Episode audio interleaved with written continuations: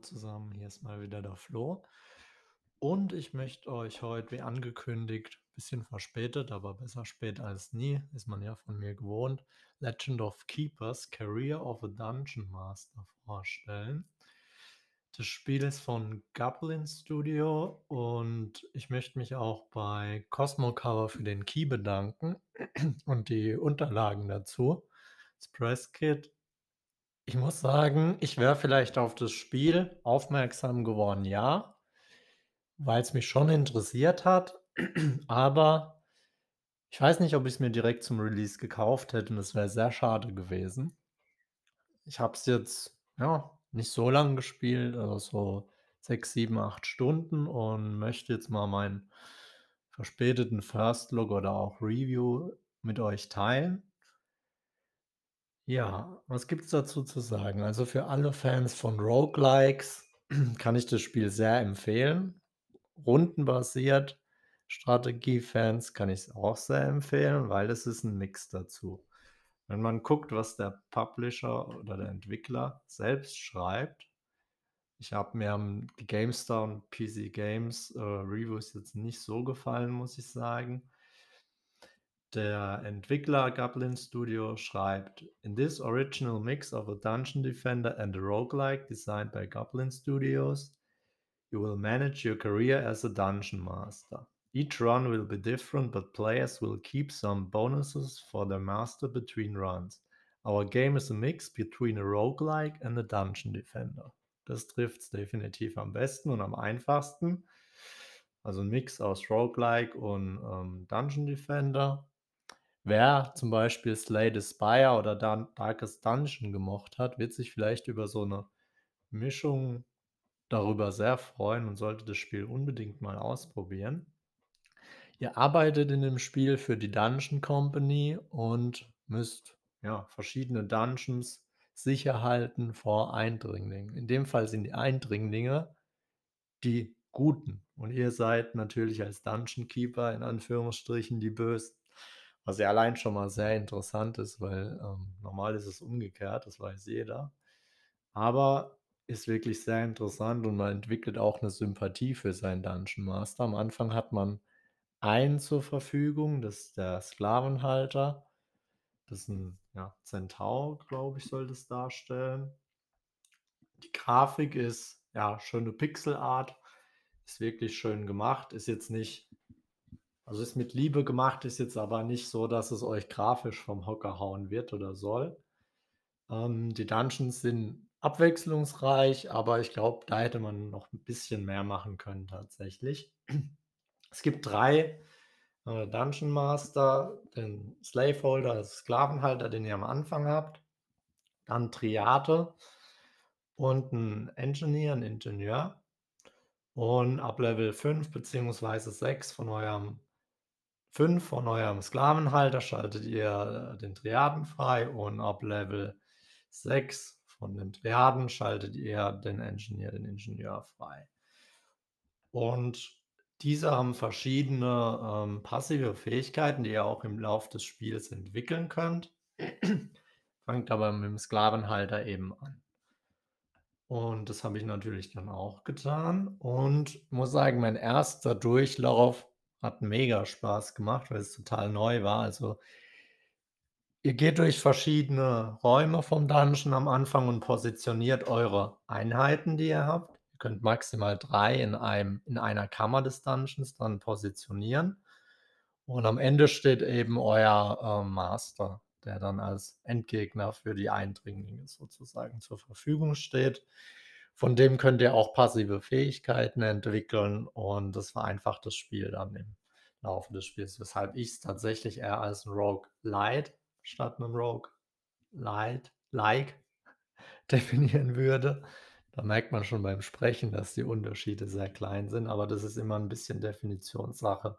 Ich hatte es mal in 'nem Podcast erklärt, also Roguelite ist eben, wenn ihr, hm, verschiedene Fähigkeiten behaltet, nachdem ihr 'n Run verloren habt und das dann das weitere Fortkommen im Spiel einfacher macht, den nächsten. So würde es ich definieren. Ja, dann positioniert ihr eure Einheiten und, ähm, wenn ihr das getan habt ähm, es gibt auch 'ne leere Kammer, wo ihr dann Zauber verwenden könnt. startet ihr quasi, ähm, ja, den Run vom Gegner und dann geht's rundenbasiert los. In der ersten Kammer, da stehen nochmal Einheiten, die ihr platziert habt. Das Spiel ist so einfach die Beschreibung auch von, ähm, Goblin Studios klingt, ist sehr komplex oder kann sehr komplex sein. Ihr habt verschiedene, ähm, Attribute bei euren Einheiten, dass sie gegen Eis, gegen Feuer, gegen, äh, Natur gut sind, ähm, dass sie 'ne schlechte Rüstung haben, 'ne gute Rüstung, also relativ viele Attribute. Luft gibt's noch als Schaden. Ähm, und ihr schaut eben, welche Einheit ist gegen welche gut, wie positioniert ihr die? Wenn sie vorne stehen, machen sie andere, ähm, Attacken beziehungsweise Schaden, wie wenn sie hinten stehen oder in der Mitte positioniert sind. Und so ist das dann 'n kleines Schachspiel quasi in jeder Kammer, das ihr da aufbaut. Und dann geht's los. Im besten Fall besiegt ihr eure Einheiten relativ schnell, die vom Gegner, ohne eigene zu verlieren. Denn wenn ihr eine verliert, ähm, verliert die Moral und, ja, kann zu 'nem Burnout kommen. Und dann kommen wir schon zum nächsten Thema. Das Spiel ist nämlich, auch wenn das 'n ernstes Thema ist, aber, ähm sehr an der Realität angelehnt, sage ich mal. Also, es ist zum einen mit Humor gemacht, aber auch wirklich, als wärt ihr in 'ner in 'ner Firma angestellt und die Dungeon Company. Und wenn ihr dann 'n Dungeon verteidigt habt, dann kommt ihr in so 'ne Art ja, Simulationsmenü, will ich's mal nennen. Da könnt ihr dann, ähm lauft durchlauft ihr Wochen und, ähm, quasi ihr seid dann an einem Ort für paar Wochen und verteidigt da die Dungeons gegen die Runs und könnt dann auch in den Wochen, wenn ihr nicht in 'nem Dungeon kämpft, verschiedene Sachen auswählen. Ihr könnt Raubzüge machen, um Gold zu bekommen. Ihr könnt, äh, ja, Random Events machen, wo dann verschiedene Sachen passieren. Ihr könnt, ähm, Einheiten skillen. Ihr könnt muss ich mal überlegen, also, es gibt wirklich viele Sachen. Ähm, ihr könnt zum Psychiater gehen mit Einheiten. Ihr könnt ja, also, die Möglichkeiten sind wirklich cool und man muss das ein oder andere Mal schmunzeln bei den textbasierten Dialogen. Wenn diese nicht so klein geschrieben wären auch, muss ich gleich mal noch dazu kommen. Visuelle Darstellung, da gibt's noch 'n paar kleine Verbesserungsmöglichkeiten. Aber an sich ist es echt cool gemacht und macht auch echt Spaß, diese Verbindung von 'nem rundenbasierten Roguelike, was so bisschen schachmäßig ist in dem Setting, ist wirklich cool und, ähm, sehr kurzweilig, finde ich. Tatsächlich ja, die Langzeitmotivation, die hat mich jetzt noch nicht so gepackt. Für mich auch wenn ich's noch nicht einmal durchgeschafft habe, für mich ist das einfach so 'n Spiel für zwischendurch oder mal, wenn man, äh, gemütlich drauf ist, entspannt und, ja, so 'ne Lust auf so 'n virtuelles Schachspiel hat, sage ich mal. Aber, ähm, der Humor ist schon echt cool. Ja, dann kommen wir mal zur Bewertung. Also, tatsächlich ja, visuelle Darstellung könnte man noch paar Sachen verbessern. Das hatte ich ja schon auf Twitter geschrieben. Also, 'n Text finde ich sehr klein. Ähm, ich finde, die Dungeons hätten auch noch 'n bisschen mehr Abwechslung haben können, obwohl mir die Pixelart echt super gefällt und man sieht, dass viel Liebe in dem Spiel steckt. Dann, was ich noch sagen muss, ganz wichtig, hätte ich fast vergessen. Tatsächlich am 1. Tag und es hat mich auch geärgert, da war der Spielstand weg, dann am 2., als ich rein bin. Man kann nämlich speichern, was man nicht bei jedem Roguelike kann, weil der ein Durchlauf schon einiges länger dauert, wenn man's durchschaffen will.